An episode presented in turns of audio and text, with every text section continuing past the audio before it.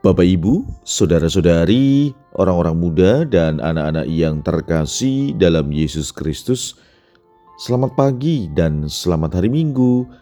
Salam bahagia dan salam seroja untuk kita semua berkah dalam.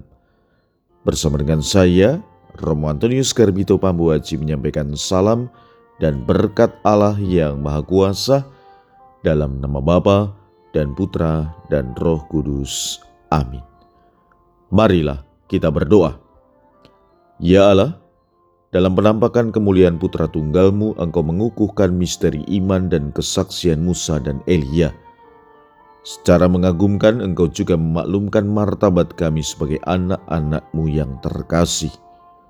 Semoga kami yang mendengarkan suara putramu terkasih menjadi ahli waris yang sah bersamanya, yang hidup dan berkuasa bersama engkau, dalam persatuan Roh Kudus, Allah sepanjang segala masa. Amin. Hari ini Minggu 6 Agustus, gereja mengajak kita untuk merayakan pesta Yesus menampakkan kemuliaannya. Bacaan pertama dalam liturgi hari ini diambil dari kitab Daniel bab 7 ayat 9 sampai dengan 10 dilanjutkan 13 sampai dengan 14. Bacaan kedua diambil dari surat kedua Rasul Petrus bab 1 ayat 16 sampai dengan 19. Dan bacaan Injil diambil dari Injil Matius bab 17 ayat 1 sampai dengan 9.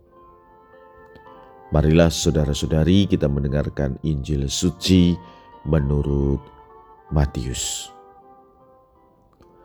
Sekali peristiwa Yesus membawa Petrus, Yakobus, dan Yohanes saudaranya, dan bersama-sama mereka ia naik ke sebuah gunung yang tinggi.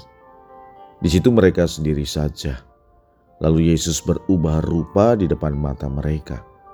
Wajahnya bercahaya seperti matahari, dan pakaiannya menjadi putih bersinar seperti terang. Maka nampak kepada mereka Musa dan Elia sedang berbicara dengan Yesus. Kata Petrus kepada Yesus, "Tuhan, betapa bahagianya kami berada di tempat ini. Jika Engkau mau, biarlah kudirikan di sini tiga kemah, satu untuk Engkau, satu untuk Musa, dan satu untuk Elia." Sementara Petrus berkata-kata begitu, tiba-tiba turunlah awan yang terang menaungi mereka, dan dari dalam awan itu terdengar suara yang berkata, Inilah anak yang kukasihi, kepadanya lah aku berkenan, dengarkanlah dia. Mendengar itu tersungkurlah murid-murid Yesus dan mereka sangat ketakutan. Lalu Yesus datang kepada mereka, ia menyentuh mereka sambil berkata, Berdirilah, jangan takut. Dan ketika mengangkat kepala mereka tidak melihat seorang pun kecuali Yesus seorang diri. Pada waktu mereka turun dari gunung, Yesus berpesan kepada mereka, Jangan kamu ceritakan penglihatan itu kepada seorang pun sebelum anak manusia dibangkitkan dari antara orang mati. Demikianlah sabda Tuhan. Terpujilah Kristus. Ibu bapak, saudara-saudari, orang-orang muda dan anak-anak yang terkasih dalam Yesus Kristus. Bacaan pertama yang diambil dari nubuat Daniel menampilkan gambaran kemuliaan Tuhan yang luar biasa. Hal ini mengingatkan kita bahwa meskipun Tuhan Maha Esa, Dia juga mengundang kita untuk merasakan kehadirannya dalam kehidupan sehari-hari. Sama seperti Daniel yang mengalami penglihatan Mari kita membuka mata hati kita untuk melihat tanda-tanda kemuliaan Tuhan di sekitar kita. Dalam bacaan kedua, surat kedua, Rasul Petrus menekankan pentingnya kesaksian mata sendiri.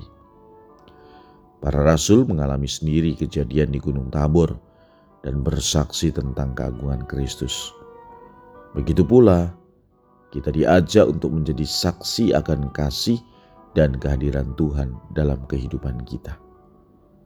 Contoh kehidupan sehari-hari bisa berupa memberikan kesaksian tentang bagaimana iman kita mempengaruhi tindakan dan keputusan kita. Seperti saat kita menunjukkan belas kasih kepada mereka yang membutuhkan atau menunjukkan integritas dalam pekerjaan kita.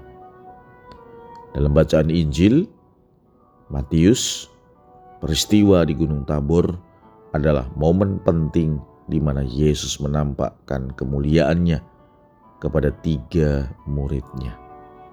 Ini mengingatkan kita bahwa dalam momen-momen khusus dalam hidup kita Tuhan sering kali hadir dengan cara yang membangkitkan kekaguman dan kerendahan hati. Begitu juga dalam kehidupan sehari-hari.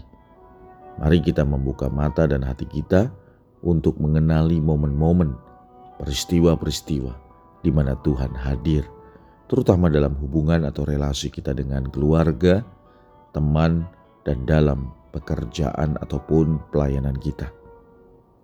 Maka, saudara-saudari, pada kesempatan kita merayakan pesta Yesus menampakkan kemuliaannya ini, mari kita melihat dan mengalami sungguh kemuliaan Tuhan dalam setiap aspek kehidupan kita. Yang kedua, mari kita juga menjadi saksi akan kemuliaannya dengan memberikan contoh kehidupan yang mencerminkan iman, kasih, dan kerendahan hati dalam tindakan sehari-hari. Marilah kita berdoa. Ya Allah, dalam penampakan mulia putramu, engkau berkenan menunjukkan seri cahayanya. Kami mohon semoga santapan sabda yang telah kami sambut ini menjadikan kami serupa dengan dia yang hidup dan berkuasa sepanjang segala masa. Berkat Allah yang Maha Kuasa dalam nama Bapa dan Putra dan Roh Kudus. Amin.